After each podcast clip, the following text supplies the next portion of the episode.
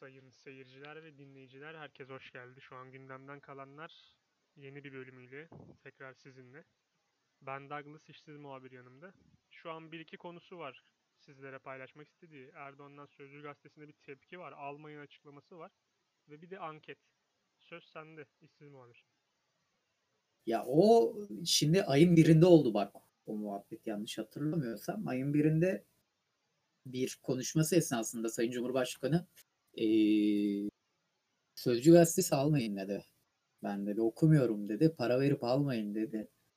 Sözcü gazetesi o zamana kadar yaptığı tirajda rekor kırdı. 2 Ocak'ta bu zamana kadar e, Sözcü gazetesi okumamış insanlar bayilere giderek Sözcü gazetesi aldılar Erdoğan'a tepki vermek için. Ters mi tepti yani bu açıklama? Ya ters tepmiş de olabilir veya bir danışıklı dövüş de olabilir. Bu da olabilir. Neden olması? Yani e, tamam biz her ne kadar olarak. Sözcü gazetesini, Sözcü gazetesini e, şey olarak görsek de, muhalif olarak görsek de işin iç yüzünü hiçbir zaman bilemeyeceğiz. Bir danışıklı dövüş de olmuş olabilir. Bilemezsin. Ne oldu? Erdoğan da ses getirdi. Sözcü gazetesi de ses getirdi bu olayla. Şimdi Olayın şu sorusuna mi? cevap vermek ister misin? Yani bilmiyorum ama. Zamanında bakarsan e, e, e, hı, dinliyorum. Şunu soracaktım yani dünyada bu tarz bir gazete almayın diyen herhangi bir başka ülkenin lideri var mı? Ben bilmiyorum ama sen biliyor musun diye sormak istedim. Abi yok ben de bilmiyorum. O ayrı bir mevzu ama Hatırlarsan biz üniversitede okurken aynısı sözcü için mi olduydu yine? Sözcü için gene olmuştu sanırım. E, boş bir sayı çıkarmışlardı. Yine basın özgürlüğünü vurgulayabilmek adına. Sözcü müydü o? Hatırımda değil şu an. Yani boş bir sayı çıkarttılar. İçe, içinde hiçbir şey yok. Herkesin köşesi, haberlerin köşesi falan ayrılmış ama içerisinde hiçbir şey yok. Boş bir evet, şekilde evet, söz, basın sözcü, bir sözcü. bir tepki için yapılmıştı. O zaman da e, yüksek bir tiraj yakalamışlardı ama şu an olan şey tabii ki e, tirajlar arasındaki en yüksek tirajı yakaladıkları güne denk geliyor. Yani baktığın zaman e, Cumhurbaşkanı Sayın Erdoğan'ın yapmış olduğu bu açıklama Sözcü gazetesinin tirajını çok büyük etkiledi. Yani hayatında ne diyorum sana belki de muhalif olup da Sözcü gazetesini okumayan insanlar sırf tepki olsun diye Sözcü gazetesi alıp okudular. Peki bir şey söyleyeceğim sana. Gazeteciliğin muhalifliği ya da yandaşlığı olabilir mi? Gazeteci haber vermekle mükellef değil midir abi? Ortada bir haber var. Bu kime batıyorsa batsın bunu vermekle mükellef değil midir gazeteci? E, vermekle mükelleftir ama gazeteciliğin e, gazetecinin tarafsızı olmaz. Ben bunu hep söylüyorum. Tarafsız da olamaz gazetecinin. Çünkü e, o haberi verirken illaki kendi kişisel görüşüyle alakalı küçük de olsa bir şey koyuyor oraya. Ya zaten koyuyor gazeteler oraya. şunu yapıyor. Kendi duruşlarına göre haberleri yayınlayıp yayınlamamayı evet. tercih ediyor. Evet evet evet evet evet. evet. Evet. Yani benim yani, demeye çalıştığım söz... şey diğer tarafında mesela yani benim için mesela yanlış gelen bir haber ya da yayınlanmamasını istediğim bir haberi ben kendi camiamda zaten görmüyorum. Evet. Diğerleri de kendilerinin camiasında yayınlanmasını istemediği haberi biz bizde görüyor aslında. Öyle düşün. Kendisinde görüyor. Evet. Yani burada değişen pek bir şey olmuyor ama tahammül seviyesi sınırlı kalıyor. Nasıl yayınlarsın oluyor. Kendi camiası olmamasına rağmen diğerlerinin de karışma ihtiyacı hissedebiliyor. Ya bu olmayacak bir şey. Bu her zaman olacak. Her zaman olacak. Buna yapabilecek bir şeyimiz yok. Gazetecilik bu. Gazetecilik böyle bir iş. İster beğenir ister beğenmez. Bu işi yapacaksa böyle yapacak kardeşim. Yapabilecek bir şey yok buna. Yani e, o yüzdendir ki mesela ben bazı haberleri yaparken veya bazı konuları araştırırken atıyorum bir muhalif gazetede araştırma yaptıktan sonra bir de e, yani iktidara yakın gazetelerden araştırırım ki ikisinin arasındaki farkı ve ikisinin arasındaki ortak noktaları görebileyim diye. İkisinin arasındaki ortak noktalar her zaman gerçektir. Arasındaki ortak noktalar gerçektir. Yani bunların arasındaki fark görmek lazım. Yani e, mesela şey de burada çok önemli bir şey. Medya okur yazarlığını bilmek de burada çok önemli bir şey. Bu konulara girmeyelim ama medya okur yazarlığını görmek de bu konuda gerçekten çok ama çok önemli bir şey. Bir de Direkt metropol araç etki yapıyor sonuç olarak. Tabii ki canım. Şey. Tabii ki. Bir de metropol araştırma şirketi var. Biliyorsun. Türkiye'nin nabzı diye bir araştırma yayınladılar Aralık ayına ait. Sen dikkat ettin mi? Yok. Senden dinlemek istiyorum şu an. Şimdi bu arkadaşlar Metropol Araştırma Şirketi yapmış olduğu ankette yüzde ee, 57'si parlamenter sisteme geçişi istiyor. Araştırmaya katılanların yüzde 57'si diyor ki kardeşim başkanlık sistemi e, bize göre değilmiş. Biz parlamenter sisteme geçmek istiyoruz diyor. İki konunun iki konunun bağlantısı yani çok büyük yani bu arada. Yani basının özgür olup olmamasından yola çıkıp Sözcü'nün eski 20 sayfalık boş gazetesi basın özgürlüğü ile ilgili ve şimdi de ba- başkanlıkla ilgili. Çünkü başkanlıkla evet. biraz biraz değil tamamen bağlantılı aslında bu tarz şeyler. Tabii ki, tabii ki, tabii ki. Ee, mesela yüzde otuz dört buçuğu da yaklaşık bu sistemde kalınmasını özür dilerim bu sistemde ee, kalınmasını savunuyor.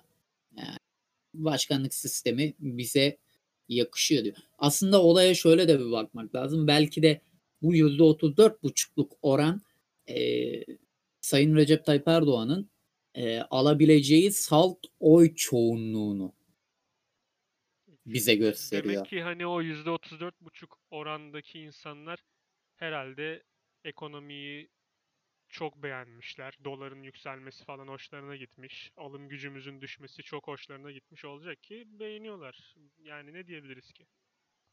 Mesela bir araştırmada yani bu araştırmanın devamında katılımcılara soruyorlar. Diyorlar ki genel olarak baktığınızda Türkiye'nin iyiye doğru mu gittiğini yoksa kötüye doğru mu gittiğini düşünüyorsunuz diyorlar. Katılımcıların %21.7'si bu çok önemli bir rakam bak. %21.7'si evet iyiye gidiyor diyor. %21 ama iyiye gidiyor diyor ama öte yandan 34'te oy veriyor öyle mi? Evet. Evet. Yani oy veriyor demeyelim ona. Yani bu e, %34,5 olan oran başkanlık sisteminin doğru olduğunu düşünen oran. Ama başkanlık sistemi geldikten sonra ekonomide sivri bir düşüş yaşamadık mı? Ki bunun nazarında da zaten bakan gitti biliyorsun. Ya bu, biz şu anda bunu konuşmuyoruz. Biz şu anda var olan anket İşte ben de var olan anketi konuşuyorum. Şunu demeye çalışacağım. Yani 34 buçuk demiştin değil mi? Başkanlık evet. iyidir deyip diyen kişiler. Başkanlık evet. iyidir diyor ama kötüye gidiş var diyor aynı zamanda. O %13'lük kesim galiba. Evet ama devamını getireyim işte. Kötüye gidiyor. Türkiye'nin durumu kötüye gidiyor diyenlerin çoğunluğu 64.8. Yüzde 64.8'i Türkiye'nin durumu şu anda kötüye gidiyor diyor. Birileri için sadece bir FM numarasından ibaret şu an söyledik söylediği şeyler ne iyiye gidiyor ne de kötüye gidiyor diyen de %12.3 oranında. Onlar herhalde isimlerinin kayıt altına alınacağını düşündüler. Olabilir yani bir şey diyemem. Mesela baktığın zaman ee, yine çok önemli bir şey refah konusu. Refah konusuna da değinmiş Metropol Araştırma Şirketi ve demiş ki son bir yıl içerisinde sizin veya ailenizin geçim şartları refah düzeyinde nasıl değişti? %8.4'ü iyileşti diyor refah düzeyimiz. %8.4'ü. %63.8'i de refah düzeyimiz bizim kötüleşti. Gün geçtikçe de kötüleşmeye devam ediyor diyor. Değişmedi diyenler de %27.1. Tabii ki buna pandeminin etkisi de çok büyük. Ekonominin etkisi de çok büyük. E, pandeminin etkisi büyük ama bahaneyi tamamen oraya yıkamayız. Zaten görünen tabii köy kılavuz istemezdi. Mesela yine geçtiğimiz günlerde bir video izledim. Belki denk gelmişsindir. Almanya'dan gelen bir kadın. Diyor ki ben Türkiye'ye 3-4 kere geliyorum yılda diyor. Alışverişimi yapıyorum. Kebap gibi de yaşıyorum diyor Almanya'da. Adeta bizimle e, dalga yani. geçer gibi. Öyle. Mesela Türkiye İstatistik Kurumu sürekli veriler açıklıyor. Özellikle enflasyonla ilgili açıkladığı veriler e, her zaman tartışma yaratıyor. Mesela sence şu anda Türkiye İstatistik Kurumu'nun açıkladığı verileri bir kenara bırakırsan Türkiye'de hissettiğin enflasyon oranı oranı kaç? Bayağı hesaplanamaz kadar yüksek bir enflasyon oranı var yani. Yani tahminini soruyorum şu anda. Yüzde kaç sence? Emin değilim ama şimdi bayağı bir var. Kalem kalem çıkarırsam çok uzun uzun sürer. Ne diyor istatistik? Ya ortalama ortalama bir şey. Türkiye İstatistik Kurumu'na göre yüzde on dört enflasyon. Sana göre? Ama katı sen söylemiyorsan ben de söylemiyorum. Bu kadar basit. Ben diyorum ki daha fazla. Rakam ver, vermiyorum ama şu an. Ben de rakam vermiyorum. Bize göre de çok fazla. Sen vermiyorsan ben de vermiyorum. Madem öyle. Rakam verenleri konuşalım. Araştırmaya katılanların %14'ü özür diliyorum %11.9'u evet Türkiye İstatistik Kurumu'nun verdiği veriler doğru. Enflasyon %14 civarında diyor. %14 ile %20 arasında diyen oran da yine aynı. %11.9'u da 14 ile 20 arasında diyor enflasyon. 20 ile 30 arasında olduğunu savunanlar %16,5 oranında. En önemlisi %30'dan fazla diyen kesim bunlar da %51.3. Türkiye'nin yani daha doğrusu araştırmaya katılanların yarısından çoğu şu anda enflasyon %30'dan fazla diyor. E, Türkiye'de yaşayan insanların çoğunluğu enflasyonun %30'dan fazla olduğunu savunduğu bir durumda e, enflasyonun nasıl oluyor da %14 olduğunu ilan edebiliyoruz. Bu beni düşündürüyor açıkçası Türkiye İstatistik Kurumu tarafından. O biraz Sen şef, ne diyorsun? şeffaf olamamakla ilgili bir durum bence. Gerçeği aleni olarak paylaşamıyorlar. Yani bu sadece enflasyonda da değil. Mesela en basitinden koronavirüs sürecinde her şey Sağlık Bakanlığı açısından iyi başlamıştı. Herkes Sağlık Bakanı'nı seviyordu. Hatırla o günleri. E, akabinde, ben hala güveniyorum Sağlık Bakanı'na. Yaptığı işleri biliyoruz. Bu rakam olayları çok tartışıldı ve en sonunda kendisi de açıklamak zorunda kaldı hatırlarsan. Tabii ki tabii ki. Mesela koronavirüs dedik. Yine bunu da sormuşlar. Hani koronavirüs pandemisinden dolayı insanlarımızın endişesi çoğalsa da e, bulunan aşılara yönelik bir güvensizlik söz konusu Türkiye'de. Sadece ee, mesela bir haftadır mı bir aydır mı artık onu tam emin değilim. Fransa'da 350 civarında insan sadece aşı yaptırmış. Macron rezillik diyor bu duruma mesela. Sadece Türkiye'yi kapsayan bir durum değil yani bu aşıya güvensizlik. Ama ama ama şöyle bir şey de var. Mesela yine Metropol Araştırma Şirketi'nin yapmış olduğu bu ankete baktığımızda katılımcılara sorduklarında evet yaptıracağım bu aşıyı diyenlerin oranı %51.5. Aşıyı yaptıracağım diyenlerin oranı %51.5, yaptırmayacağım diyenlerin oranı da %48.5. Yani e, bu kadar şeye rağmen insanlar yine de aşıyı yaptıracağını dile getiriyorlar katılımcılar. Çünkü yani bıktılar. Herkes bıktı artık bu süreçten. Ama bu konuya girmeyelim detaylı olarak. Tabii ki. Güvenen tabii yaptırabilir. Ki. Hiçbir sıkıntı yok zaten bu konuda. Bilim bilim açıklıyor sonuç olarak değil mi? Evet, evet, evet, evet, evet. evet. Mesela yine baktığın zaman e, çok önemli bir soru sorulmuş Metropol Araştırma Şirketi tarafından denilmiş ki Türkiye için Amerika Birleşik Devletleri mi yoksa Rusya mı daha güvenlidir? Bu konuda sen ne düşünüyorsun? Amerika Birleşik Devletleri mi daha güvenli yoksa Rusya mı? Şimdi ikisi de değil diyenler de olabilir. Ama Rusyacılar biraz daha şu günlerde ön planda olabilir yani. Amerika'yı çünkü tamamen düşman olarak görüyoruz ya. Evet. O zaman verileri açıklayalım. Bak şimdi. E, katılımcıların %12.3'ü Amerika Birleşik Devletleri daha güvenlidir. Daha güvenilirdir diyor. %18.3'ü de Rusya daha güvenilirdir diyor. Eskiden aslında baktığında Amerika'ya karşı daha fazla bir sempati vardı Türkiye'de. E tabi tabi namaz kılınıyordu yani yıllar önce. Amerika'ya karşı daha fazla bir sempati vardı.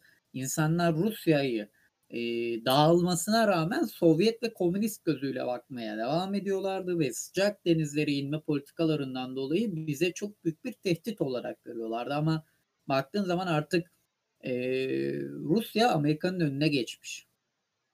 Ama en önemlisi ikisi de güvenilir değil diyen kısım. %57.6 zaten olması gereken bu. Yani kimseye salt olarak güvenemezsin. İnsan olarak güvenemediğine göre devlet olarak zaten güvenemezsin abi. Mesela e, yine çok önemli bir soru var burada. Şimdi soruyu tekrar açmaya çalışıyorum.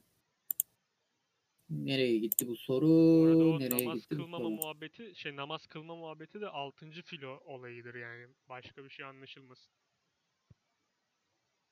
Şimdi e, şu şekilde devam edelim. Metropol Araştırma Şirketi Metropol Araştırma Şirketi diyor ki bugün seçim olsa bugün seçim olsa oyunuzu kime verirsiniz? Adalet ve Kalkınma Partisi'nin %30.6 civarında göstermiş Metropol Araştırma Şirketi. %20'si Cumhuriyet Halk Partisi, %8.9'u İyi Parti, %8.7'si HDP, %6 Deva e, MHP. MHP'nin oy oranı da aslında baktığında çok fazla düşmüş. %6'ya kadar düşmüş. İyi Parti'nin oy oranına dikkat ettiysen çok artmış. Bir Artmaya da devam ediyor. İyi Parti. %8.9. Deva 6 mı? Hayır. MHP 6, Deva %1.7, Gelecek %1.3. Kimi yerlerde Deva'yı da 5-6 bandına çekenler var çünkü de. Ama şöyle söyleyeyim. Ee, bunların arasında bunların arasında baktığın zaman hani bana öyle geliyor ki son zamanlarda mesela ben ee, bu Metropol Araştırma Şirketi'nin yanında bazen Avrasya Anket'i de takip ediyorum. Başka anket firmalarını da takip ediyorum ama çoğu zaman Gelecek Partisi Deva Partisi'nin önünde çıkıyor. Gelecek Partisi Deva Partisi'nin önünde çıkmaya başladı. Ahmet manalı Davutoğlu'nun değil ya. Manalı, manalı gelmiyor bana şu an. Ama aslında baktığın zaman e, Ahmet Davutoğlu'nu daha çok Adalet ve Kalkınma Partisi'ne yakın buluyor seçmen. Sağ seçmen Gelecek Partisi'ni AK Parti'ye daha yakın buluyor. Çünkü AK Parti'den ayrılan bu nasıl diyeyim sana kurucu olarak adlandırabileceğimiz teşkilatların hemen hemen hepsi Gelecek Partisi'ne geçti. Ahmet Davutoğlu ile birlikte yol yürüyorlar. Babacan da bunların yük, ne denir ona? Geldiği noktadaki durumlarına çok yakın bir noktada değil mi şu an? Ee, şöyle Gelecek Partisi baktığın zaman hani AK Parti'nin devamı gibi duruyor. Yani gelenekselcilikten bahsediyorum. Başka bir şeyden bahsetmiyorum. Yanlış ya belki de, Konyalı olmasının etkisi o Konya'daki oy yoğunluğu belki AK Parti yerine geleceğe kayarsa büyük bir etkide bulunabilir. İç Anadolu Ama tarafı. Deva Partisi Deva Partisi öyle değil. Deva Partisi'nin içerisinde sağcı da var, solcu da var, komünist de var, faşist de var. Deva Partisi'nin içerisinde her kesimden insan var. E o zaman hangisi daha kucaklayıcı oluyor? Burada Türkiye'de seçmen kucaklayıcılığa bakmaz. Ya bunu senin çok iyi biliyor olman lazım sevgili Douglas. Türkiye'de seçmen kucaklayıcı olmaya bakmaz. Türkiye seçmeni e, kendi görüşü sağ görüşte ise sağ görüşte mi bu parti, sol görüşte ise sol görüşte mi bu parti ona bakar. Eğer Türkiye'de seçmen işte ne kadar kucaklayıcı bu parti, işte bu parti iş yapar mı, işte bu partinin e, şunu yapacağım, bunu yapacağım diyerek açıkladıkları ne kadar gerçekçi diye bakıyor olsaydı Türkiye'deki seçmen, Türkiye siyaseti daha farklı bir noktada olur. Bambaşka noktada olurdu ya. O yüzden, o yüzden e, Deva Partisi belki evet gerçekte olması gerekeni yapmaya çalışıyor.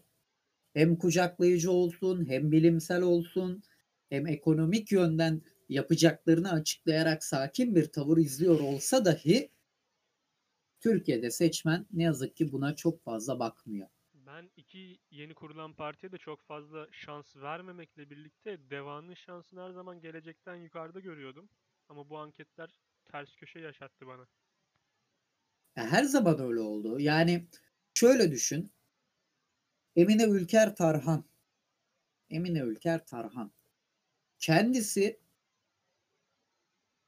Cumhuriyet Halk Partisi'nden ayrıldıktan, sonra Anadolu Partisi'ni kurduğunda, Anadolu Partisi'ni kurduğunda anketler kendisini daha doğrusu şöyle halk kendisine güzel bir oy oranı alabileceğine inanıyordu.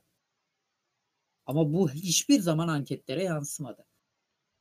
Ya bir de olayın şu boyutu yok mu? Mesela Liberal Demokrat Parti üye sayısından bile az oy alıyor. Çünkü insanlar şunu düşünüyor. Ya meclise giremeyecek zaten. Ben en azından meclise girebilecek bir partiye oy vereyim de hani yükselen o olsun. Anlıyorsun Tabii ki. Bu da, bunun, hani, bunun etkisi de çok var. O yüzden bu DEVA ya da Gelecek gibi partiler çok fazla büyük bir atılım göstermezse insanlar şey yapamayacak. Oy vermek konusunda çok istekli olmasına rağmen vermeyebilir. Ama ben bir sonraki seçimde 3 e, koalisyon bekliyorum bu sefer. Şimdi tekrar ittifaklarla girilmezse o zaman bu görünen köyde İyi Parti belki tek başınayı zorlar ama MHP kesinlikle meclis dışı kalır ittifaksız olursa eğer. M MHP baraj altı kalıyor. MHP baraj altı. Ve baktığın zaman AK Parti ve e, MHP'nin oylarını topladığında muhalefetin çok altında. Şimdi kararsızları dağıtmadık burada. Şimdi eğer koalisyon yani bu ittifak muhabbeti yapılmazsa aslında AK Parti'nin de işine gelmez bu olay. MHP her ne kadar gerilemiş gözükse de AK Parti'nin de işine gelmeyecektir bence bu. %5 de olsa, 6 da olsa bu oy kaybı AK Parti'nin işine gelmez. Tabii ki, tabii ki, tabii ki. Mesela benim tahminim şöyle. AK Parti MHP koalisyonu ve ortaklığı devam eder. CHP İyi Parti koalisyonu ortaklığı devam eder. MHP Deva şey özür diliyorum Gelecek Deva ve Saadet Partisi belki bir ortaklık kurabilirler. Millete katılma ihtimalleri üstünde duruyor musun hiç Millet İttifakı'na? Ya tabii ki katılabilirler. Zaten hali hazırda Saadet Partisi Millet İttifakı'nda. Demokrat Parti Millet İttifakı'ndaki Şimdi partiler. bunları söylerken ben de sen de koalisyon lafı ettik. Demek ki koalisyonlar kaldırılamamış abi niyeyse. Hep oydu ya muhabbet başkanlık koalisyonları. Ama baktığın zaman ama baktığın zaman aslında başkanlık sistemi asıl koalisyon demekti. Sence Çünkü evet. Çünkü bir çatı adayı yani örnek veriyorum Sayın Cumhurbaşkanı Recep Tayyip Erdoğan %50 alamayacağı zaman ne yaptı? Alamayacağını düşündüğü zaman ne yaptı? MHP'yi kendi tarafına çekti. E şimdi bu da bir koalisyondur. MHP ile birlikte yönetiliyor ülke. Tamam. Ee, bakan olarak işte milletvekili olarak bir etkisi görünmese de AK Parti MHP'nin Devlet Bahçeli'nin söylediklerini yapıyor. Yapıyor abi. Kimse yapmıyor demesin. Yapıyor. Yapıyor. Yani MHP'de şu yapıl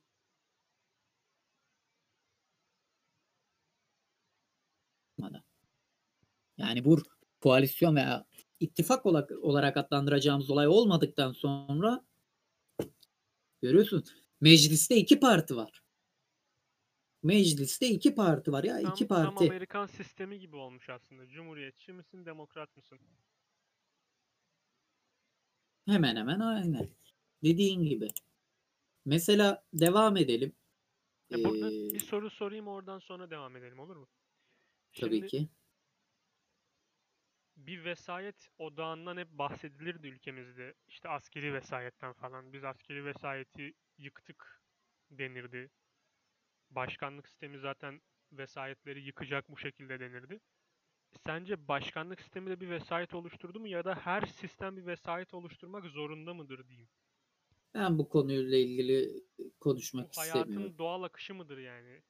Mecburen ben böyle bu konuyla zorunda. ilgili ben bu konuyla ilgili yorum yapmak istemiyorum e, Cumhurbaşkanı Erdoğan'ın görev onayıyla ilgili bir soru var. Diyor ki genel olarak düşündüğümüzde Sayın Recep Tayyip Erdoğan'ın Cumhurbaşkanlığı görevinin yapış tarzını onaylıyor musunuz? Evet onaylıyorum diyenler yüzde 45.6. Hayır onaylamıyorum diyenler de yüzde 48.1. Yüzde 48.1. Baktığın zaman Adalet ve Kalkınma Partisi'nin içerisinde 24 Haziran'daki seçimlerde 4 Haziran'daki seçimlerde oy verenlerle oranı karşılaştırdığımızda mesela Adalet ve Kalkınma Partisi'nin de e, %12 nokta özür diliyorum %8.1'i hayır ben onaylamıyorum Cumhurbaşkanlığının yapış tarzını diyor halkı. CHP'de %89.7 bu. Ama bu da çok ilginç değil mi? CHP'deki CHP'ye oy verenlerin 24 Haziran'da CHP'ye oy vermiş olanların %6.6'sı da evet ben Cumhurbaşkanının Cumhurbaşkanlığının yapış tarzını onaylıyorum diyor. %89.7'nin aksine. Herhalde şöyle düşünmüş olabilirler. Hani polyanlıcı yaklaşım. E zaten Erdoğan'ın tarzı ve tavrı bu. Bu tabii ki böyle yapmak zorunda. Mesela İyi Parti'ye baktığın zaman İyi Parti'dekilerde de oran çok daha düşmüş bak. %2.6 onaylayan. İyi Parti'de %2. Aslında bu oranı CHP'de görmek hani baktığında daha böyle şey olurdu. Ama CHP'de %6.6 iken İyi Parti'de %2.6 yaklaşık %92.8'i hayır ben onaylamıyorum diyor. MHP MHP'nin %5.6'sı onaylıyorum diyorken %89 özür diliyorum %58.8'i e, onaylıyorum diyor. Ben 5 değer dedim ne oluyor lan dedim yani. Nasıl MHP hala onlarla birlikte diyecektim az kalsın. %58.8'i onaylıyorum diyor. %35.3'ü de hayır onaylamıyorum diyor ki bu %35.3'ü de muhtemelen hani e, işin ucunda Sayın Devlet Bahçeli olduğu için MHP'ye oy vermeye devam eden kimseler. E diğerleri de bence öyle. MHP'deki olay şudur biraz hani lider vasfı. Yani lider lidere odaklı oynamak. Mesela HDP'de de 5.6 oran. Saadet Partisi'nde 9.5. Diğer partilerde 9.1. E zaten yani yavaş baktığın yavaş zaman Erdoğan'ın da parlamentere dönüş yapma sinyalleri falan diyenler var. Ne diyorsun o konuda? Tabii ki tabii ki böyle bir sinyal veriyor aslında baktığında. Sinyali alıyoruz yani. Sinyali alıyoruz. Parlamenter sisteme geri dönüşün gerekliliği konusunda aslında açık açık söylenmiyor olsa da bir şey olduğu ortada. Mesela çok önemli bir olay daha var. Bugün bir cumhurbaşkanlığı seçimi olsa bir tarafa Sayın Cumhurbaşkanı'nı koysak Recep Tayyip Erdoğan'ı karşısına da Ankara Büyükşehir Belediye Başkanı Mansur Yavaş'ı koysak sence kim daha fazla oy alır?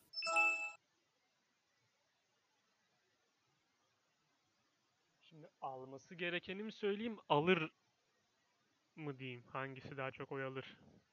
Hangisi daha çok oy alır? Alması gereken Mansur Yavaş'tır ama almayacak diye tahmin ediyorum. Sen ne Ankete diyorsun? göre ankete göre ikisi karşı karşıya gelmesin durumunda kararsız seçmeni dağıtmadan Yavaş'ın oyu yüzde 43.9. Yüzde 43.9. Erdoğan'ın oyu? Cumhurbaşkanı Sayın Recep Tayyip Erdoğan'ın oyu da yüzde 40.7'de kalıyor. Ben şunu gördüm aslında. Çok uzun bir zamandan sonra çok uzun bir zamandan sonra başta Ekrem İmamoğlu olmak üzere e, Sayın Cumhurbaşkanı'nı bu kadar zorlayan bir aday çıkmamıştı. Ekrem İmamoğlu ve Mansur Yavaş zorluyor. E, tabii Kılıçdaroğlu biraz daha istenen bir kişi şu an Erdoğan nezdinde. Tabii ki. Kendisinin aday olmasını istiyor. Ya ben mesela e, aslında şöyle söyleyeyim. Sayın Meral Akşener de aday olsa bu kadar sükse yaratacağını düşünmüyorum. Mansur Yavaş ve Ekrem İmamoğlu kadar sükse yaratamayacak. Bunun en büyük nedenlerinden biri de ne biliyor musun sevgili Darkness? Nedir? Ankara ve İstanbul'un muhalefet partilerinin eline geçmiş olması. Ankara ve İstanbul'un muhalefet partilerinin eline geçmiş olması muhalefet partilerine halka dokunma imkanı yakalattı. Ve yerelde iktidar oluyorsun aslında muhalefetten ziyade değil mi? Sonuçta belediye başkanlığı sendeyse sen orasının aslında yöneticisisin sonra yani. Tabii ki yani düşünsene 3 büyük şehirde 3 büyük şehirde belediye başkanları sana ait. 3 büyük şehirde. E, bu da genele genele bir sinyal de çakmış oluyor aslında. Bir göz kırpma da çakmış oluyor. Ama kimlerle? Bu kadrolarla yani bunu görmezden gelemezler. Sen eski kadrolara devam edersen yine eline yüzüne bulaştırırsın. Ama e, bir bitirmeden önce bir şeyden bahsetmek istiyorum ben. Nostradamus'u bilirsin değil mi? Tabii. Evet. Ben Aslında Türkiye'nin de daha az biliyorum tabii. E, Türkiye'nin de Osmanlı'nın da bir Nostrama, Nostradamus'u var. Hiç duydun mu? Ben daha çok Baba Vanga'yı duydum şu sıralar başka bilmiyorum. Hemen söyleyeyim kim olduğunu.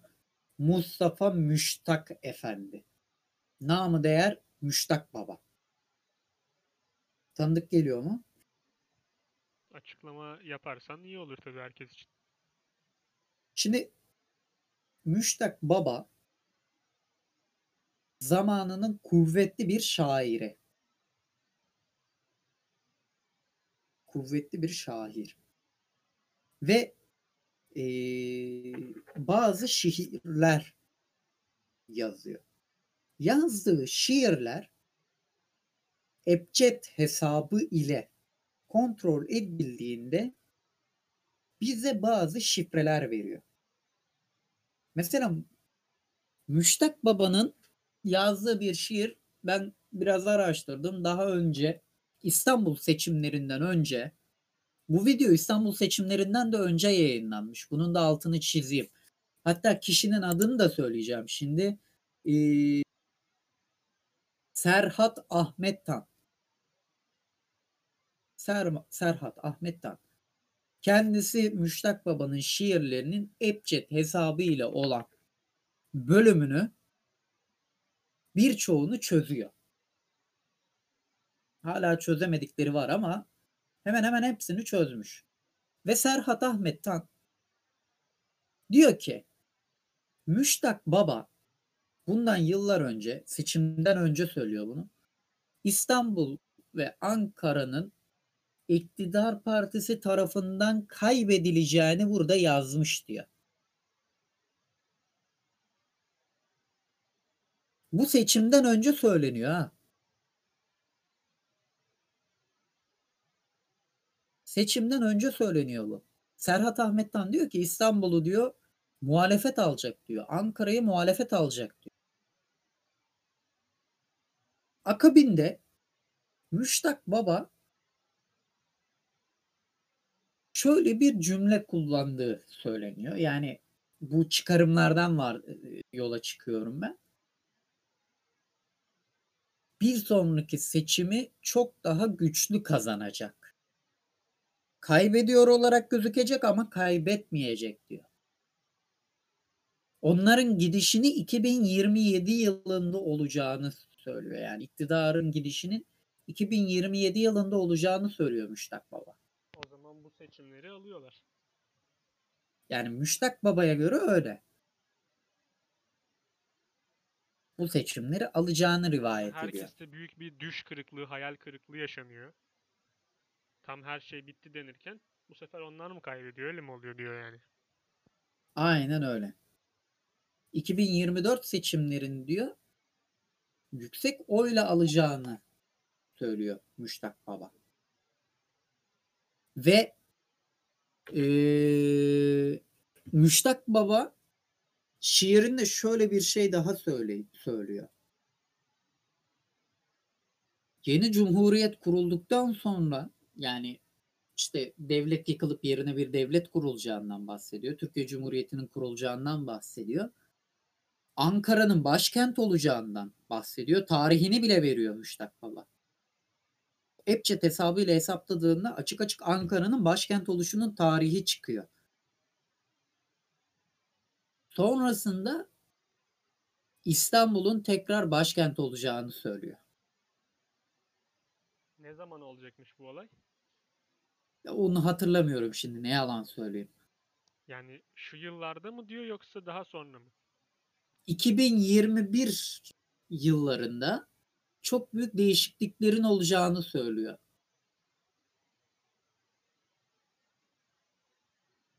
...2021 yılında çok büyük değişikliklerin olacağını söylüyor.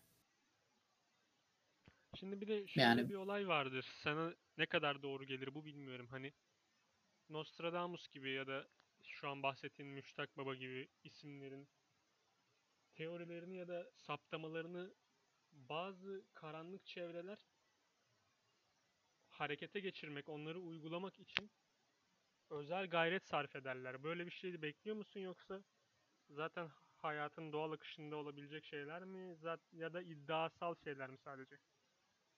Ya tabii ki iddiasal şeyler.